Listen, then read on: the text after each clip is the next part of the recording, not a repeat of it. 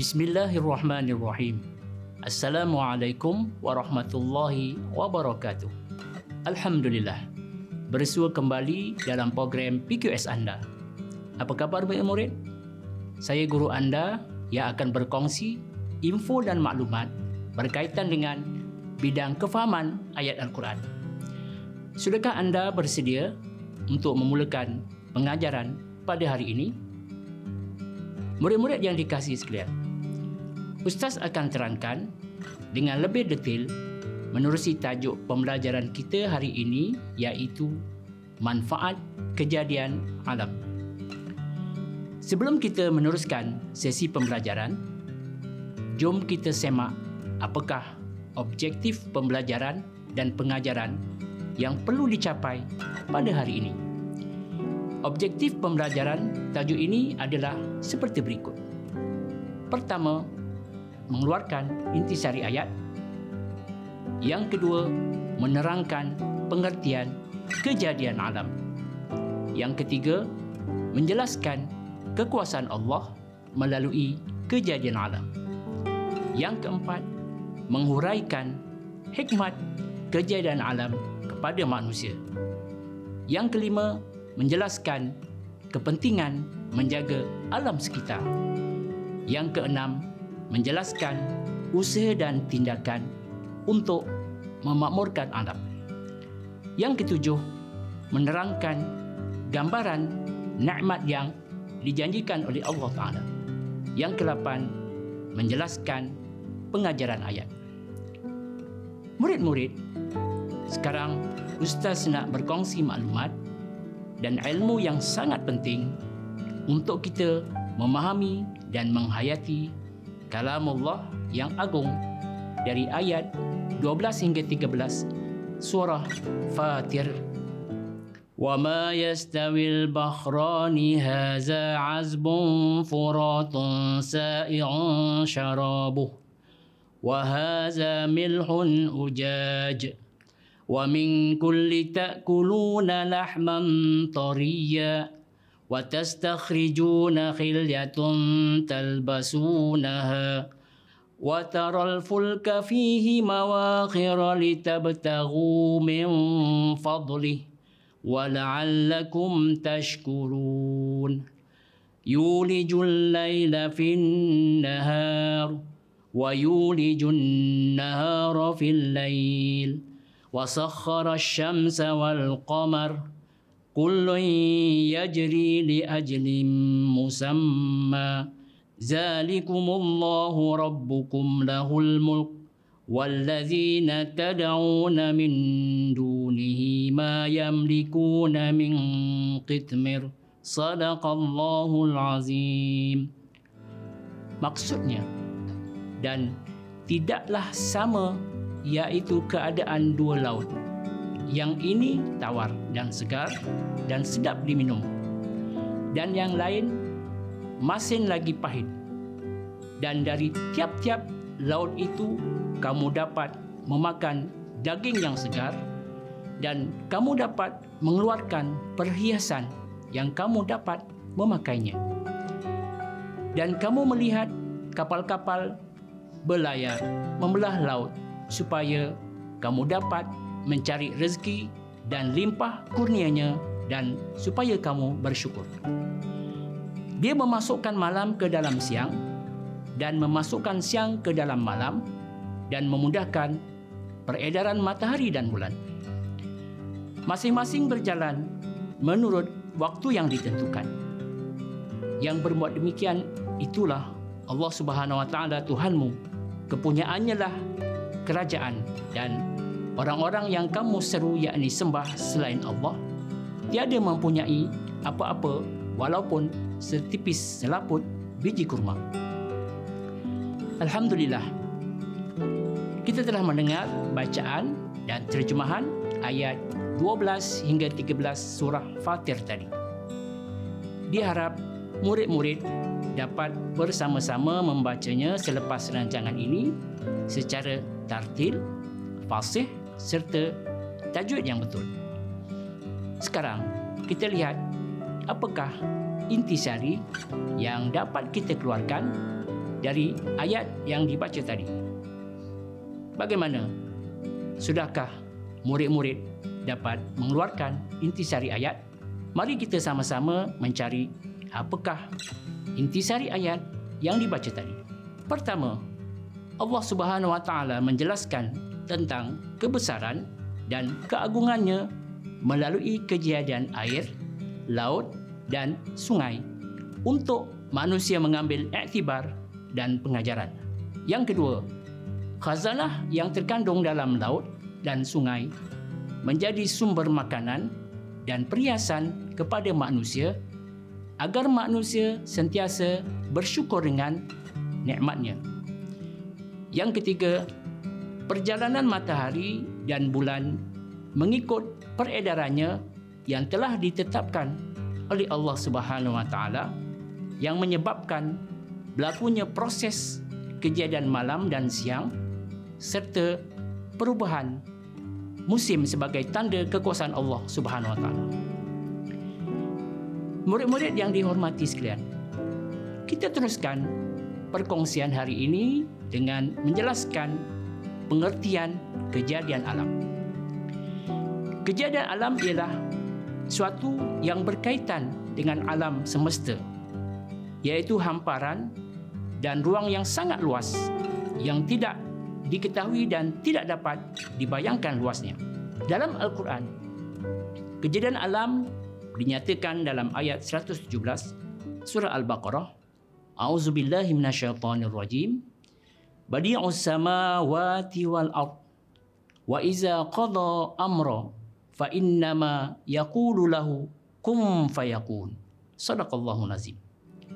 Maksudnya, Allah jualah yang menciptakan langit dan bumi dengan segala keindahannya.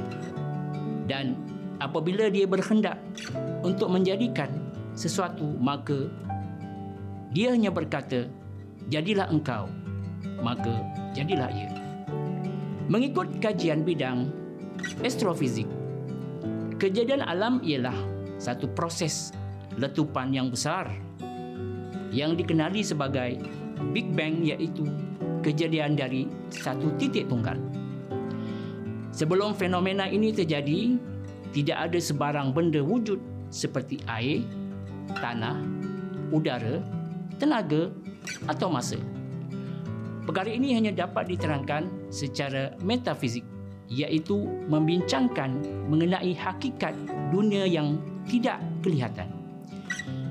Bukti penyataan di atas telah digambarkan oleh Allah Subhanahu wa taala dalam ayat ke-30 surah Al-Anbiya. A'udzu billahi minasyaitonir rajim. Awalam yarul ladzina kafaru anna samawati wal arda kanata ratqan fafataqnahuma. Sadaqallahu lazim.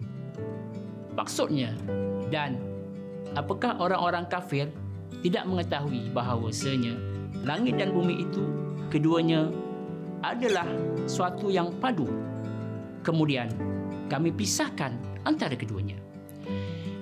Murid-murid berdasarkan maklumat yang dinyatakan mengenai kejadian alam adalah fakta yang selari dengan penemuan sains kontemporari bahawa alam adalah ciptaan Allah Subhanahu Wa Taala. Murid-murid yang dihormati sekalian, kita masih membicarakan tentang manfaat kejadian alam. Sekarang mari kita lihat pula bagaimana kekuasaan Allah melalui kejadian alam. Yang pertama, penciptaan air untuk kehidupan manusia. Murid-murid, Allah telah menjelaskan dalam Al-Quran bahawa kejadian air merupakan anugerah yang paling besar dan bermanfaat kerana mempunyai pelbagai tugas dan fungsi. Air merupakan komponen terbaik dan terpenting dalam tubuh badan kita. Mengikut kajian sains, penurunan tahap peratusan air dalam tubuh kita boleh memudaratkan fungsi tubuh kerana semenjak kita berada dalam janin hinggalah dewasa, air dalam tubuh kita mencapai 50%. sebagaimana dinyatakan dalam ayat 54 surah Al-Furqan A'udzubillahi minasyaitonirrajim wa huwal ladzi khalaqa minal ma'i bashara maksudnya dan dialah yang menciptakan manusia dari air yang kedua peredaran matahari dan bulan menyebabkan berlaku peredaran siang dan malam kejadian siang dan malam merupakan tanda yang membuktikan bahawa alam ini pasti diatur oleh Allah Subhanahu Wa Taala. Di dalam Al-Quran, malam dan siang diulang beberapa kali seperti ayat 47 surah Al-Furqan. A'udzubillahi minasyaitonirrajim. Wa huwal ladzi ja'ala lakumul laila libasa wan nauma subata wa ja'alan nahara nusura sadaqallahul azim maksudnya dialah yang menjadikan untukmu malam sebagai pakaian dan tidur untuk istirahat. Dan dia menjadikan siang untuk bangun berusaha. Yang ketiga matahari dan bulan beredar dan berputar mengikut orbitnya. Allah menjelaskan dalam Al-Quran berkaitan matahari dan bulan sentiasa berputar mengikut orbitnya dan tidak statik. Seperti ayat 33 surah Al-Anbiya. A'udzubillahi minasyaitonirrajim. Wa huwal ladzi khalaqal laila wan nahara wasyamsa wal qamara kullun fi falakin yasbahun. Sadaqallahul azim. Maksudnya, dan dialah yang telah menciptakan malam dan siang, matahari dan bulan. Masing-masing keduanya itu beredar di dalam orbitnya. Perkataan yasbahun bermaksud berenang atau berputar. Manakala falak bermaksud bulatan atau beredar iaitu matahari dan bulan bergerak di angkasa mengikut bulatan orbitnya. Mengikut pandangan Said Hawa dalam kitab Asas Fit Tafsir, beliau menjelaskan perkataan yusbahun ialah fi'il mudhari yang berlaku kepada lebih dua objek. Oleh sebab itu, ia termasuklah matahari dan juga bulan yang turut berputar mengelilingi bumi. Murid-murid yang hebat. Kita sudah memahami ayat yang kita baca tadi. Sekarang mari kita lihat apakah hikmat kejadian alam kepada manusia. Pertama, menambahkan keimanan kepada Allah Subhanahu Wa Taala. Murid-murid, Alam semesta yang terbentang ini beserta isinya merupakan bukti jelas tentang kekuasaan Allah dan kesempurnaan ciptaannya. Peredaran siang dan malam serta kehadiran empat musim tentunya menunjukkan hebatnya Allah Subhanahu Wa Taala. Bukti-bukti ini adalah tanda orang yang berakal dan beriman. Ini jelas seperti firman Allah Taala dalam ayat 22 surah Ar-Rum A'udzubillahi minasyaitonirrajim Wa min ayatihi khalqus samawati wal ard alsinatikum wa alwanikum. Inna fi zalika laayatil lil alamin sadaqallahul azim. Maksudnya dan di antara tanda-tanda kekuasaannya ialah menciptakan langit dan bumi dan berlainan bahasamu dan warna kulit. Sesungguhnya pada yang demikian itu benar-benar terdapat tanda-tanda bagi orang yang mengetahui. Yang kedua, manfaatkan sumber alam agar manusia bersyukur. antara hikmah kejadian bumi adalah untuk tempat tinggal manusia yang mempunyai dan memenuhi segala aneka keperluan manusia agar terus mensyukuri nikmat tersebut. Kita juga boleh mengambil iktibar bahawa kehidupan di bumi adalah sementara waktu sahaja.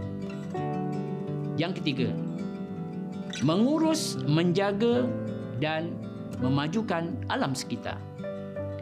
Allah Subhanahu Wa Taala telah melantik manusia sebagai khalifahnya di bumi untuk mentadbir dan menguruskan alam dengan berlandaskan syariat dengan menjaga alam sekitar daripada rosak atau tercemar. Segala khazanah alam mestilah sentiasa diurus dan dijaga dengan baik. Yang keempat, berinteraksi dengan alam agar manusia mengambil pengajaran. Hubungan manusia dengan alam tidak dapat dipisah kerana unsur-unsur di dalamnya saling berhubung di antara satu sama lain. Setiap kejadian alam saling memerlukan antara satu sama lain supaya keharmonian berlaku untuk menghidupkan alam. Segala perbuatan merosakkan alam sudah tentu akan memberi kesan kepada habitat lain. Di sinilah manusia perlu mengambil pengajaran. Murid-murid yang dihormati sekalian, alam sekitar adalah anugerah Allah Subhanahu Wa Taala yang amat bernilai kepada kesejahteraan hidup. Manusia banyak bergantung kepada sumber semula jadi yang mana Allah Subhanahu Wa Taala menciptakan alam ini seimbang untuk kemakmuran manusia. Alam sekitar yang tidak tercemar memberikan kita suasana yang selesa dan menyamankan di samping memberi keselesaan kepada manusia. Antara hikmat kepentingan menjaga alam ialah yang pertama, mengekalkan kesihatan tubuh badan untuk beribadat kepada Allah Subhanahu Wa Taala. Persekitaran yang bersih membolehkan kita menyedut udara bersih. Kawasan yang bersih lazimnya dipenuhi dengan tumbuhan yang menghijau. Tumbuhan ini membebaskan oksigen ke udara dan membolehkan badan kita mendapat bekalan oksigen yang secukupnya jika kita menjaga persekitaran ini, kita akan sentiasa dalam suasana sihat. Badan yang sihat adalah kunci kita dapat beribadat dengan khusyuk. Yang kedua, terhindar dari kemusnahan alam. Kehilangan nyawa dan kerosakan harta benda. Bencana alam seperti tanah runtuh adalah disebabkan pencerobohan hutan atau penebangan pokok secara haram. Penebangan pokok menyebabkan tiada tadahan hujan dan menyebabkan hakisan tanah. Yang ketiga, asas keimanan kepada Allah Subhanahu Wa Taala ialah orang yang beriman adalah orang yang sentiasa menjaga kehidupannya agar terhindar daripada kerosakan alam adalah anugerah Allah yang sangat besar kepada hambanya sebagai sumber kehidupan. Orang yang sentiasa menjaga sumber kehidupan ini sudah tentu mempunyai ciri-ciri keimanan yang mantap. Yang keempat, sebagai medan untuk bertadabur, memberi kesedaran dan keinsafan kepada manusia. Bila kita melihat pergerakan setiap makhluk mengikut peraturan Allah, sudah pasti kita akan insaf bahawa ini adalah penciptaan alam yang unik dan mengandungi tanda-tanda kebesaran Allah Subhanahu Wa Taala sebagai Sang Pencipta. Murid-murid sekalian, sebagai hamba Allah yang beriman, kita tidak boleh berdiam, tidak berbuat sesuatu untuk menjaga memakmurkan alam ini. Kita hendaklah bertindak mengikut kemampuan dan posisi kita sama ada individu, masyarakat atau negara. Setiap individu mestilah menjaga kebersihan alam dengan tidak mencemarkan sumber air seperti sungai dengan membuang sampah ke dalam sungai. Penjagaan sumber air serta flora dan fauna alam akan membantu menjamin kebersihan air untuk kegunaan domestik atau industri. Murid-murid yang dihormati sekalian, ahli masyarakat adalah mengadakan program kempen kesedaran kepada masyarakat tentang kepentingan menjaga alam sekitar. Mengadakan gotong royong, membersihkan longkang dan saliran serta membersihkan sungai dari sampah sarap. Yang terakhir, peringkat paling tinggi iaitu negara, pihak kerajaan atau berwajib hendaklah memperketatkan peruntukan undang-undang yang ada terhadap pembakaran terbuka dan menghadkan pembuangan sisa toksin ke sungai dan laut. Penguatkuasaan ini mampu mencegah dan menghindarkan pencemaran berlaku secara berleluasa. Murid-murid yang dihormati, akhir sekali, marilah kita melihat apakah pengajaran yang dapat kita ambil dari ayat di atas. Yang pertama, kita hendaklah menjaga dan memelihara keindahan serta kebersihan alam kerana ia merupakan anjuran Islam. Yang kedua, kita mestilah sentiasa mensyukuri nikmat dan anugerah Allah Subhanahu Wa Taala kerana sungai, lautan, pertukaran siang dan malam, pergerakan bulan merupakan dalil kekuasaan dan keesaan Allah untuk renungan manusia. Yang ketiga, kita hendaklah menyelidiki segala fenomena alam sekitar seperti hikmat diciptakan air masin di lautan, punca pasang surut air di laut dan sebagainya agar kita mendapat iktibar daripadanya. Murid-murid yang dikasihi untuk memastikan anda memahami keseluruhan topik yang kita pelajari hari ini, mari kita cabar minda kita dengan menjawab soalan berikut. Jom. Baiklah murid-murid, seperti yang telah dinyatakan di dalam objektif pembelajaran di awal tadi, mari kita uji minda kita dengan beberapa soalan berkaitan tajuk hari ini. Bagaimana murid-murid? Ustaz pasti semuanya mampu memberikan jawapan yang betul. Soalan pertama, nyatakan pengertian kejadian alam. Soalan kedua, terangkan tiga intisari ayat di atas.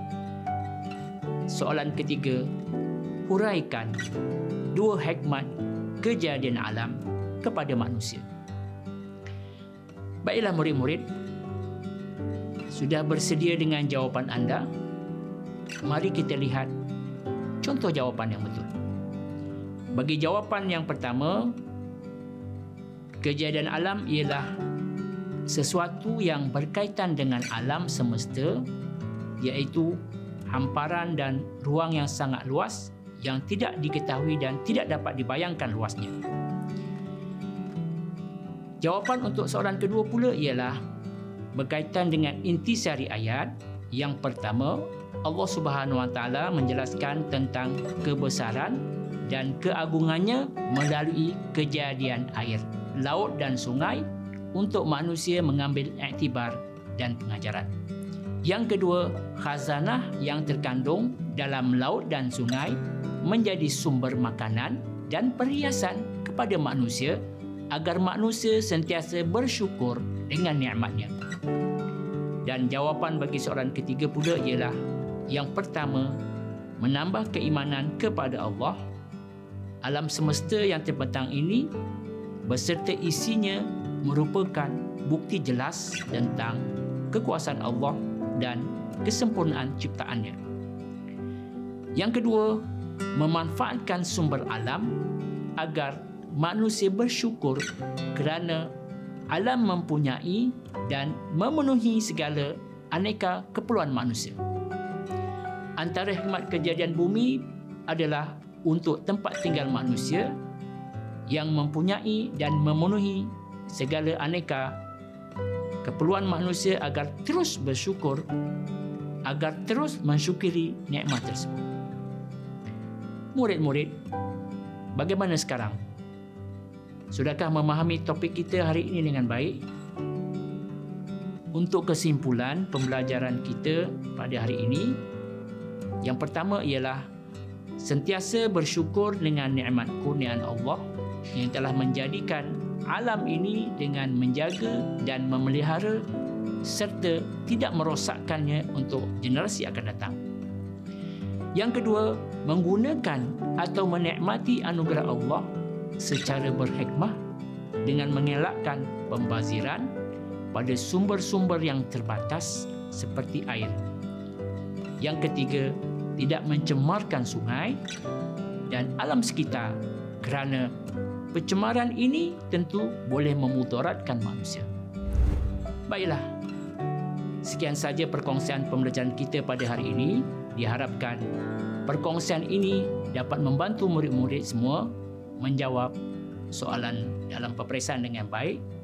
Jumpa lagi dalam kelas yang akan datang.